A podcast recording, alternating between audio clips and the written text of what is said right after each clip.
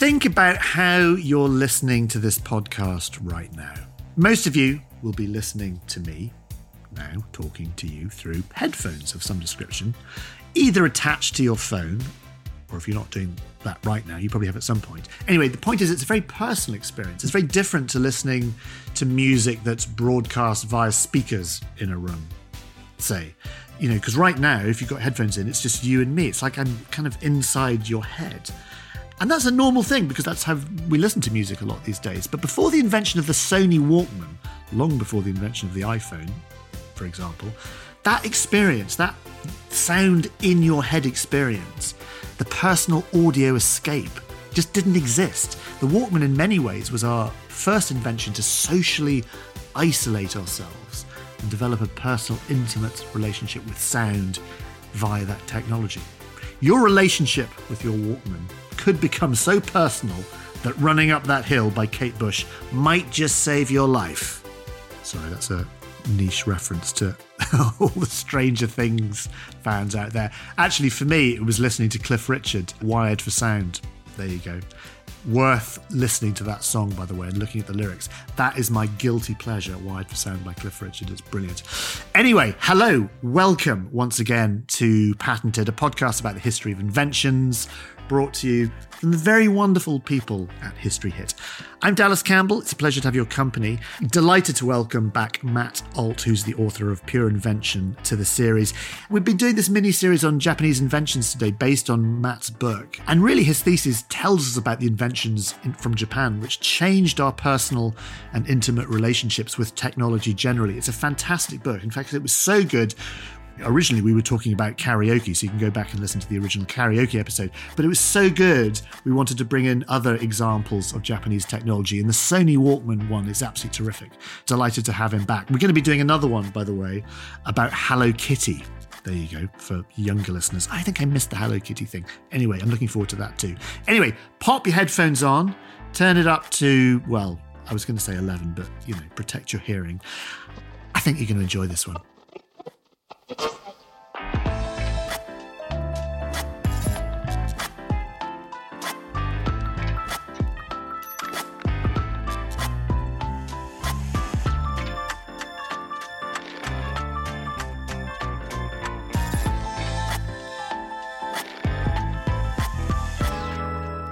Matt, welcome back to the show. It's great to be here. Thanks for having me back. It's a pleasure. You were so good last time, and your book was too interesting to only do one chapter. So basically, like, oh crikey, this is a gold mine of episodes. We can just do everything.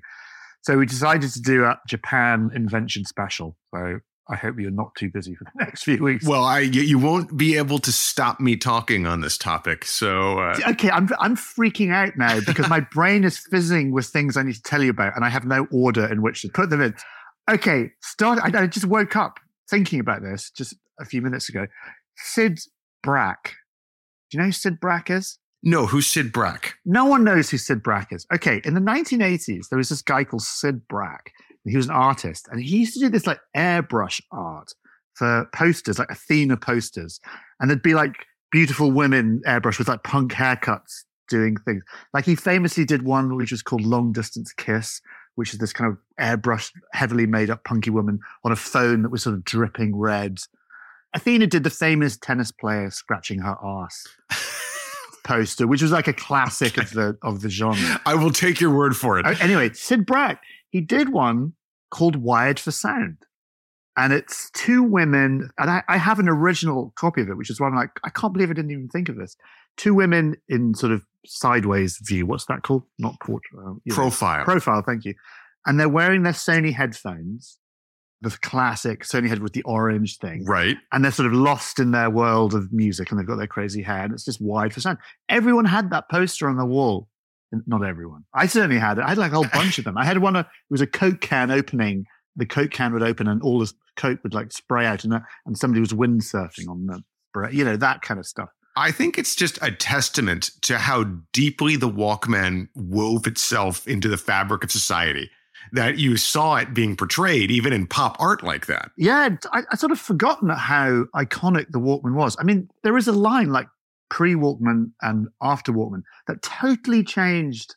I think it was like a switch getting flipped. Yeah, but not just how we listened to music, obviously, but also how we did music, mixtapes, everything else. Just the Walkman was central to that whole thing. Absolutely. Well, you know, until the Walkman came along, music was primarily a shared experience. You know, you'd gather around this like kind of furniture sized radio and listen. You know, even in the uh, 60s, when transistor radios, also popularized by Sony and other Japanese companies, really started to percolate into the lives of people around the world, people around you had to listen to it car radios. You know, everybody inside the car had to suffer whatever your choice exactly. was on the radio. That's the way it should be. And of course, there's the boombox, which hit in the mid to late 70s and was carried around by everybody who just needed to listen outdoors or who wanted to make sure that everybody around them heard what they were listening to, as often happened in American cities. Although it started to happen again in London, really weirdly people on bikes just have their music blaring out. It's really strange that. I think for a generation, several generations of young people who never knew a time in their lives when there wasn't portable, personalized audio listening, the idea of blaring your tunes out into the world is, it probably seems kind of fresh and new. It's really interesting. But actually, the first Walkman, the very, very first Walkman, I had the Walkman 2, which is the one after, right. slightly smaller, it was silver, it had the button yes. on the front. I mean, I was obsessed by it. I mean, I lived in my own head listening to music. Exactly as you say, it was it was a total game changer. But the original Walkman had a little orange button on it, yes, which kind of let you cut out the music so you could talk to each other. And I suppose because it was so new, they put that on out of panic. It's like, oh my god, if people get lost in the music, how are they going to speak to each other? We need some form. Well, you're absolutely right. The very first Walkman, the TPSL2, which came out in Japan in 1979 and in America in 1980, and I believe it was 81 for the UK. It might have been the same year though. That first iteration of the Walkman was something that Sony was very, very ambivalent about. It's famous now because it's the Walkman that's used by the hero in Guardians of the Galaxy, the Marvel movies. He's actually ah, wearing a TPS okay. L2 Walkman, which I always thought was really cool. They actually gave him the right one. But when the Walkman was initially being tested, Sony's chairman at the time, Akio Morita, who is also kind of Sony's spokesman, got into a fight with his wife because he was walking around his house wearing the prototype and he couldn't hear what she was saying. and he he got this is something that everybody who has ever worn yeah. a Walkman then or since knows about. But he was so worried about this that he ordered the Sony engineers to put a second headphone jack in and a button that would let you mute the music and speak to the other person through a microphone that was actually built into the body of the thing. So it was a very sort of hybrid device that's different from the ones that we're using today. The irony, of course, is that you know, Akio Morita was right to fear this isolating potential of the Walkman. But what he was wrong about was that was the whole point. That's what we yeah, wanted. That's what we don't want to talk to our partners or our wives or our children. Exactly. It's like a, it's like a, you know, the, the Walkman started to become this do not disturb sign. If you yeah. saw somebody wearing a Walkman, you knew they didn't want to talk. Well, it's funny to think that, isn't it? That, I mean, everything that happens now, we all walk around with headphones everywhere you go. And there would not be I guess like podcasts wouldn't exist. I mean, we listen to podcasts, we listen to music, we listen to Spotify. Like young people, like myself, young people, they don't have like hi fis. Like young people don't have hi fis. They just listen to stuff on their headphones. I think you can actually make the argument that the Walkman's real contribution to society, as it were, wasn't the device itself. It was the mainstreaming of headphones. Because until that moment, Headphones did not have a really good image in the world. They were associated with people who were hard of hearing, elderly people, for instance, who'd put one of those little plug things in their ears with those old fashioned hearing aids, or with technicians of some kind, sonar operators, people who sat behind, you know, radar screens. This was not anything that anybody really aspired to. But the Walkman flipped that script almost instantly. And another big thing that the Walkman did that no other radio or piece of equipment had ever done to that point was to make technology fashionable. So when the Walkman took off, suddenly being seen with the Walkman headphones was a form of social status. It really kind of changed the conversation. Yeah, those headphones that Sony Walkman has were really specific because, as you say, I remember my stepdad had a pair of headphones that you would plug into the hi-fi if you wanted to listen on your own, which no one ever used. I've got a pair of you know standard Bose headphones on, and they were so bigger than that, and there was nothing fashionable. And they were heavy. They were heavy. They were, I mean, now they'd be like super hipster, like hipsters would wear them. Yeah, well, that's the irony is that we'll get to this, but now, of course, giant bulbous headphones are in because DJs wear them and kids aspire to be DJs. But at the time, that Sony coming up with what they called featherweight headphones was really key to the whole enterprise. Yeah. Well, just to describe them to our younger listeners, Walkman headphones, it was a thin piece of flat wire almost, very thin band. Metal, yes. Metal. And then you'd have the little foam orange that mine were orange that would sit over the ear and they were probably not very good, but no, and you know, they didn't have much isolation, you know, they didn't cup your ears. And this was another thing. So when the Walkman was first being developed inside Sony, one of the big reasons the company was so ambivalent about it is that they were devoted to high fidelity audio reproduction. And the Walkman in its initial incarnation not only was it a tape deck that couldn't record, they had to ditch the recording function to get the miniaturization down. That was unheard of. But also the audio quality wasn't that good. But it was good enough because by putting those headphones over your head, you immersed yourself in the sound in a way that you never could just by sitting in front of even the greatest speakers. So there's a moment where the head of marketing of Sony, he wrote an autobiography and he says the first time he was asked to try out the Walkman in a, in a Sony laboratory, he walks up to this thing. He doesn't know what to expect. He puts the headphones on and suddenly Beethoven's fifth is hammering between his ears. And it was an experience. He was one of the first human beings to really experience that. You know, soon we all would, but it's a kind of audio virtual reality. You're right. I remember the very first time. I'm, maybe I'm misremembering, but I certainly remember listening to when the Sony Walkman arrived in our house for the first time, and everyone was very excited because it was this thing. And I remember putting it on and listening to Daryl Hall and John Oates' Rock and Soul Part Two. it was something like that. I, I, can't remember. Maybe it was that. I can't remember what it was. Yeah, I'm trying to remember what I first listened to. It must have been like Thriller or something like that. Or it may have been Huey Lewis and the News Sports which I go. had because it was. I mean, it must have been before Back to the Future. Um, I'll mention it now. You mentioned Guardians of the Galaxy. Back to the Future. I mean, we mentioned it last time we spoke. The JVC video camera. It was the first time I'd ever seen a camcorder where you could actually record video. You know, when they go back to 1955, he looks at this thing and goes, "Oh my god, a portable TV studio! This is amazing." But the other thing was the Walkman. And he's wearing his yellow hazmat suit and he's in the bedroom of his dad, George McFly, and he's trying to convince him to go to the enchantment under the sea dance. And as George is asleep, he puts the little light headphones on, puts in his Eddie Van Halen tape and presses go. And he wakes up and thinks, "Oh my god!" Because it's the music's in his head. It's not like outside. Yes. And that thing that yes. we've been talking about, we actually see in the film, and it's a profound moment. Well, the science fiction writer William Gibson famously said that he thought the Walkman had done more to change human perception than any virtual reality gadget. And by that, I think he meant the way that it kind of imposed this inescapable soundtrack over your life. You know, if the karaoke machine made you feel like a rock star for the duration of a song, the Walkman made you feel like you were starring in your own movie. Suddenly you had the soundtrack to your life. The most boring moments of your life. You're taking out the garbage and dun, dun, dun, dun, dun, dun. Put Huey Lewis on the news, sport. Put that album on and just walk around for a day. It'll change right. your life. Honestly, you don't need therapy honestly, all you need is the power of love by Hewlett. Life, honestly, is different when you have that soundtrack on top of it. It really is.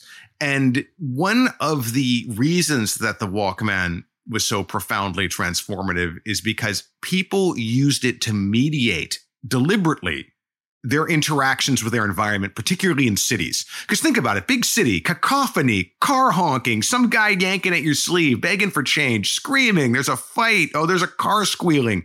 It's not an exactly relaxing sort of environment to be in. You put on your headphones, you pop in some opera or something, and suddenly you're transported to Vienna circa, you know, 1885. The depressing thing is now, because I'm old, all I do is listen to Radio 4. And- well, listening to the radio already marks you as somebody from a different generation kids oh, these God. days. They're all listening to like Spotify. And the Walkman definitely presaged the way that we would be listening to music. And it also had a profound effect on somebody who we all know very well, Steve Jobs. Yes. Steve Jobs was one of the first people to get a Walkman directly from Sony's really? chairman. Okay, and that's interesting. He famously didn't even bother listening to the thing. When he got it home, he took it apart. He started disassembling it to figure out how Sony had managed to pull this off. How did they make this happen? And Steve Jobs didn't aspire to be Microsoft or IBM. He aspired to be Sony. And I think the Walkman sort of crystallized everything that he wanted to achieve this kind of skin close intimacy with your technology. It wasn't a box sitting on your desktop. It wasn't some machine churning away in a closet. It was this device, this object that you had with you and you turned to for help and assistance in making it through your day.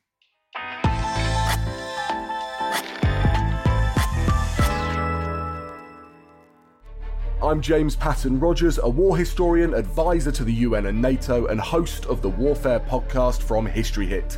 Join me twice a week, every week, as we look at the conflicts that have defined our past and the ones shaping our future. We talk to award winning journalists. ISIS, this peculiar strain that we all came to know very well in the mid 2010s, really got its start because of the US invasion of Iraq. We hear from the people who were actually there. The Sudanese have been incredible. They have managed to get supplies to people, to individuals who are suffering. And we learn from the remarkable historians shining a light on forgotten histories. For the most part, the millions of people who were taken to those camps were immediately murdered. Auschwitz combined the functions of death camp and concentration camp and slave labor. Join us on the Warfare podcast from History Hit twice a week, every week, wherever you get your podcasts.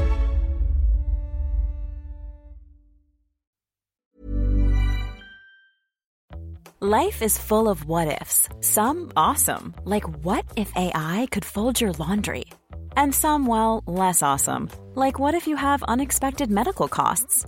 United Healthcare can help get you covered with Health Protector Guard fixed indemnity insurance plans they supplement your primary plan to help you manage out of pocket costs. No deductibles, no enrollment periods, and especially no more what ifs. Visit uh1.com to find the Health Protector Guard plan for you. Many of us have those stubborn pounds that seem impossible to lose, no matter how good we eat or how hard we work out. My solution is PlushCare. PlushCare is a leading telehealth provider with doctors who are there for you day and night to partner with you in your weight loss journey. They can prescribe FDA-approved weight loss medications like Wegovy and Zepbound for those who qualify. Plus, they accept most insurance plans. To get started, visit plushcare.com slash weight loss. That's plushcare.com slash weight loss.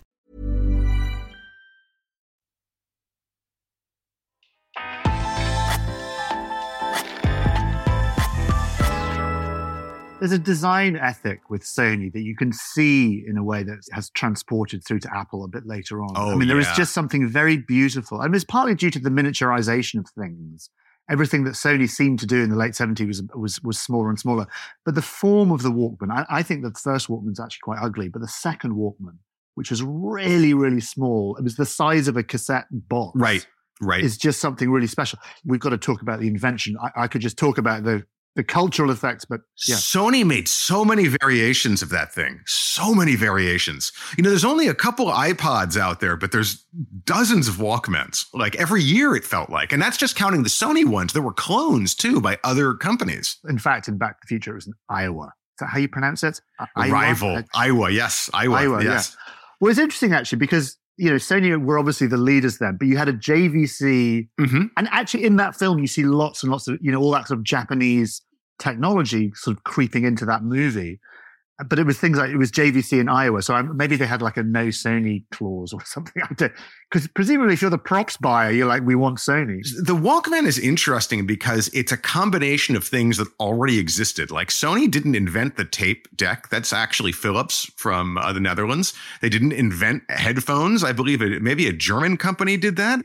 They didn't invent any of these parts. They just combined them in a new way. And because of that, and also because they were involved in a lawsuit against a individual who claimed he had invented a Walkman-like device first, I don't think they were able to patent it. And so other companies were allowed to make their own versions of it. But that ironically allowed that culture to spread far beyond what any one company would have been able to do. I still think the Sony ones are the best. They look the best, they felt the best. And also, if you wanted one of those, you wanted a Sony. Like if you had a cheap crappy one. It's like it's you know you want the Sony. It's like, like having the Apple. You want the Apple thing. No, you, you if it's a watch, you want the Rolex. Sony is the Rolex of this space. And when I was growing up in suburban Maryland, the one everybody wanted was the sports Walkman. It was in this yellow, yellow plastic. One. It yeah. was waterproof. I don't think any of us actually ever used our sports Walkman in the commission of any sports, but they look cool, and that was the whole point to be seen carrying it. The Walkman was the first gadget like that that you wanted to be seen with it. Yeah. Let's talk about the origin. So we talked about the Walkman 1. What was before Walkman 1? Because there were portable tape players that had speakers and they you could record on them and that kind of stuff. They were So the direct ancestor of the Walkman is a device called drum roll, please, the Pressman. And the Pressman was a portable tape recorder with a microphone on it that journalists would use or doctors or lawyers or whoever had to take voice memos. Now, you know, this feature is built into all of our smartphones now. So we don't think about it very much. But the Pressman recorders were actually quite popular at the time for people who needed to record voices for whatever reason. In a compact package, you didn't have to attach a different microphone. Anyway, somebody inside Sony one of the engineers playing around installed a stereo circuit and plugged in a pair of headphones to it. And this thing was floating around the Sony lab, so to speak. At this point, it was just a pressman with a giant pair of those grapefruit sized ear cup headphones on the outside of it.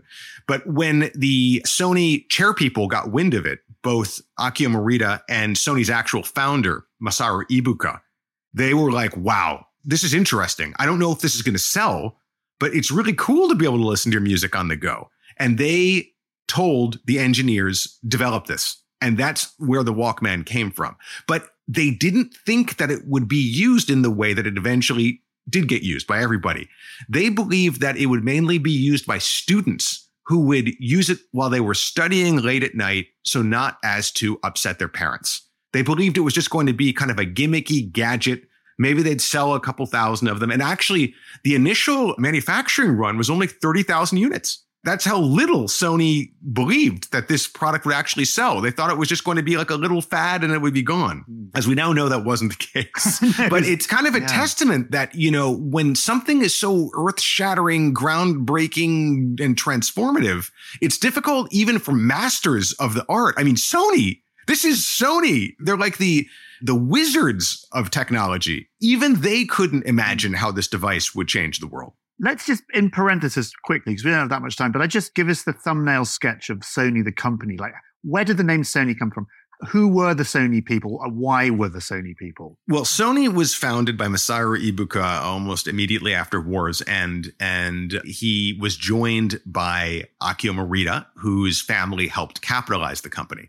And they started out scavenging parts from black markets and making radios and things you could use around the house. But the pair of Morita and Ibuka were obsessed with making tape recorders they had heard one being used by the American military, and the American military allowed them to examine it. And they basically reverse engineered their own one from scratch, which started this whole lineage of Sony tape recorders and audio reproduction devices. Sony made the first truly popular transistor radio. They were renowned for making miniaturized televisions and things like that.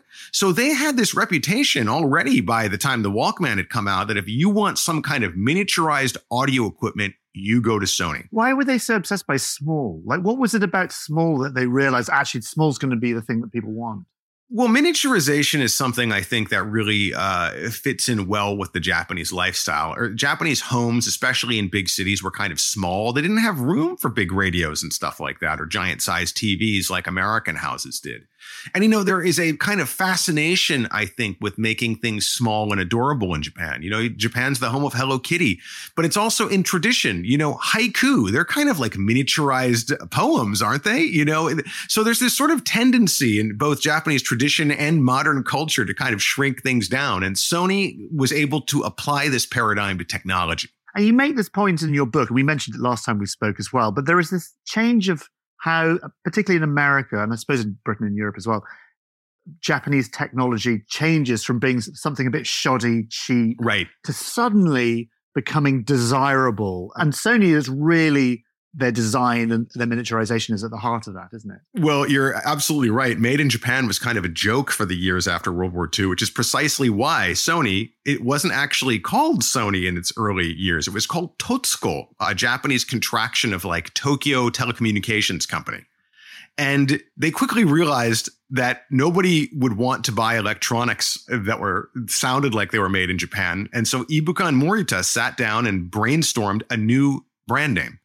And they took it from the word sonny boy, which is what American soldiers would call people back then. Like, you know, hey, sonny boy, come over here. And sunny, like sunniness. And also it sounds like sonus, the Latin word for sound. So you get Sony, which doesn't sound Japanese at all and is exactly the point. It sounds kind of, you know, international and very difficult to pin down. And it's easy to remember. Yeah, it's easy to remember. And now we don't associate it with anything other than now just Sony. It's kind of one of those sort of random words, which is just part of the culture now. Yeah, it's almost like an idiom. But uh, several months ago, I had the pleasure of having lunch with the gentleman who designed the Sony logo. And okay. yes, He's over 80 years old now, but still in, in very good health. And he said it took him five years to come up with those iconic S O N Y letters because they were going back and forth with the higher ups so many times. It's really interesting that thinking about logos like that because every company now just uses Helvetica as their typeface of choice. And it's really interesting Helvetica has just taken over the world in terms of logo design, but not Sony. Yeah, I, Sony is not Helvetica though. No, I think that's a hundred percent custom design. You know? Yeah, that's interesting. I want yeah. to talk about the as well as the logo of Sony, the logo of Walkman, and, and the name Walkman. You mentioned this device called the Pressman.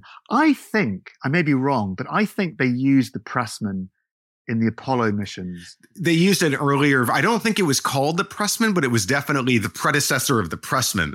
Yeah. And they had miniaturized it down a little bit further. But the Walkman wasn't actually originally called the Walkman, it was called the Soundabout. That's nice. That's nice. I like that. and the stowaway, I think, in another, in various, yeah. every region had its own name initially. And it was only called the Walkman in Japan. And Morita in particular was like, that's just a word Japanese people made up. It's never going to fly abroad. But then he was wrong about this too. So he was a genius in so many ways, but it's interesting to see the kind of missteps that were done with the Walkman at first. Tell me about some of the missteps. Well, for instance, thinking that it would only be used by kids, thinking that the name Walkman wouldn't work, thinking that you needed to put a second audio jack in there that you needed to be able to stop the music and talk to the other person so you wouldn't get too agitated when you're listening to songs. All of these ways that Morita thought would make it easier to consume the Walkman turned out to be wrong. But he was very canny when he saw that, for instance, the name Walkman was getting traction abroad. He said, you know what? Stop. I'm making a decision it's the Walkman everywhere. And I actually think that name is another key to why we love it so much. It's it sounds anthropomorphic. It sounds like a little buddy that's with you, you know? Yeah. It does. It's got that kind of, I don't know, like Hello Kitty. I suppose the Walkman, it's totally, I can walk with it. I can put it in my pocket. Well, here's a really funny anecdote. So when Steve Jobs was making the iMac, I'm sure you remember this. They came out in the 90s. They had those kind of colorful crystalline, and he was trying to appeal to average users, not computer nerds. And he desperately, this is in the Walter Isaacson biography of him, he desperately wanted to call it the Mac Man and the lawyers are like, you were out of your mind. Sony's going to sue us into oblivion. It sounds too much like the Walkman. He's like, yeah, it sounds like the Walkman. That's the whole point. The Mac Man. And of course, Pac Man, the other. Of course, other... Pac Man. what is it with Japan and mans? You know, America know. invented Superman, but Japan is Pac Man and Walkman. You're right. Pac Man wasn't Sony. I don't know who did Pac Man, but. Pac Man is a different company, a video game company. That's. Uh, but Sony did do video games as well. But anyway, I think they did video games. Yes, uh, later on. Yes, they invented the PlayStation, of course, which is probably among young people much more what they're known for today than for portable listening. In the early 80s, I had, it was a knockoff Pac Man. Oh, yeah, there were so many of them. But I loved it. It was, I can't remember the name of the company. Was it Namco, maybe, or one of these companies? It was a kind of yellow molded plastic thing, and it was called Munchman because I think it was under license. They couldn't use Pac Man, so they had to give it another name. And it was Munchman. And I, anyway, I loved it. There were so many Pac Man clones, so many of them. And I, did in England, did you have Ms. Pac Man? That was a yeah, that's an American so. creation. Actually, okay. it's not ah, Japanese. Oh, interesting. So you got this great thing. You got a name. When did they realize the world has changed? Because you said, oh, they were just sort of mucking about with it in the labs, and then I think Sony figured it out pretty quickly. Morita was a very, very international kind of person, and he was giving them out as gifts to famous people and to you know musicians and stars who would either come through Japan or when he's in America. And pretty soon you would start to notice people wearing the headphones on the street in New York City, just average people but not just average people. People like, for instance, the pop artist Andy Warhol. He quickly realized what a fashion symbol the Walkman was and started wearing his headphones not even connected to the Walkman body. He would just walk around with the headphones on because he thought it looked cool. And so you couldn't fail to notice that the Walkman was taking off in urban centers like New York City and like Tokyo. It was absolutely huge among kids in Tokyo. That was one thing Morita was right about it did take off among teenagers much faster in Japan than it did in the West because it was expensive abroad. Hence Syd Brak's airbrush painting of people in those headphones. Bringing us full circle. yeah. I, it's funny. I, it changed the world. And we see the legacy now. Obviously, you talked about Steve Jobs' obsession with it. And obviously, we had the iPod and then the iPhone, and now we don't think about it. Did it change the world for the better, do you think? I mean, you making your book, you know, comparisons with kind of dystopian with Blade Runner. And I'm interested in exploring that and kind of what your thoughts are and how the world has changed. Have we've become more isolated? I personally can't imagine a world where I can't listen to audio by myself. You know, I enjoy the fact that I can listen to music without bothering people around me or that I can use it to kind of mediate boring experiences like long train rides or things like that. I think that's a positive. However, there's also a negative to it in the sense that when you're plugged into this device, you can't really interact with the world around you. A Japanese researcher, Shuichi Hosokawa, called that the Walkman effect. Like all, I think, truly profoundly transformative technologies, it changed things for the better and for the worse. You know, it's not a, just purely a positive, but that sort of admixture of disadvantages and advantages are, are what make it a technological form of art, I think. It's interesting. I mean, I think I'm pretty sure in Blade Runner, in that opening sequence, there's the big Sony logo. There is something Coca Cola for sure. Coca Cola, all those ideas sort of projected into this dystopian future of horror and, and, a very Japanized future, right? Yeah, you know, in, very ni- much. in 1982, we all believed that the future would be run by the Japanese. It didn't quite play out that way, but we're all still plugged in and listening to the descendants of the devices that Japan first introduced into all of our lives. Yeah. I wonder how much it changed the way music is produced as well. If like if you're a band or if you're a music producer or something, and suddenly this new way of listening to music, the whole new experience of listening to music. And presumably the kind of music will have changed and people would have had that in their minds as they wrote music and created music. I do think it did change the way music was made, but not as much as the boombox. The boombox was hugely had a, just a massive impact on hip hop culture,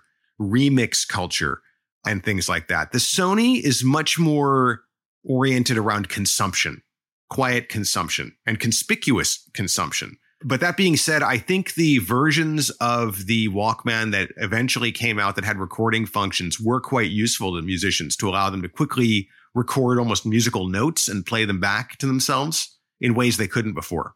So interesting. Right. We're going to leave it there. Matt, it's been a pleasure. Come back on because we've got so much more we want to talk about. Uh, so many gadgets from Japan. We're going to do Hello Kitty, I think, at some point. We're going to talk about that. I'm fascinated. I love Japan. I love Japan and I love the 1980s. It's why I wrote my book, Pure Invention How Japan Made the Modern World, available at a bookstore near you. It's a great book. I'm now going to go back and listen to my guilty, my guilty pleasure. You know who Cliff Richard is, don't you? I do not know who Cliff Richard is. I, you don't know who Cliff Richard is? Tell me. Okay, so Cliff Richard, how do I even describe Cliff? Cliff Richard has had more number one hits than kind of anyone on earth, but he's not known particularly outside of Britain. He was kind of at the 1950s, I think, or maybe the 1960s. He was kind of the British Elvis.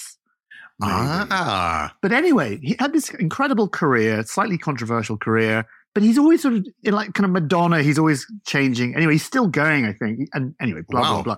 But 1982, he produced a song called Wired for Sound. And it was the first time anyone really in the UK had seen a, a Walkman. Go and listen to it because I think it's a great song. It's my favorite Cliff Richard song. I've always loved it. he's roller skating around a car park in like Milton Keynes or somewhere so terrible perfect. with his headphones on and he's got his Walkman clipped to his belt and there's women, you know, beautiful dancers in kind of colored leotards, also Yes. on roller skates. And the lyrics are walking about with a head full of music, cassette in my pocket, and I'm going to use it. Stereo. Oh. Out on the streets, you know. Whoa, whoa, whoa, whoa, whoa. Go listen to it. I love it. It's my guilty pleasure. I'm going to listen to it on my Walkman as soon Do as we get off. Do it, do it. Matt, I'll see you soon. See you next time. So there we go. Thank you very much for listening. I hope you've enjoyed our little Wired for Sound tour de force today. If you have, don't forget to tell your friends and family and share the link to the podcast on all your socials uh, or whatever it is you have to do. And don't forget as well if you've got a suggestion for a topic you'd like us to cover, no matter how niche. We've had some niche suggestions. Crikey. You can email us at patented at historyhit.com. I love hearing from you and I look forward very much to your company again soon. See you next time.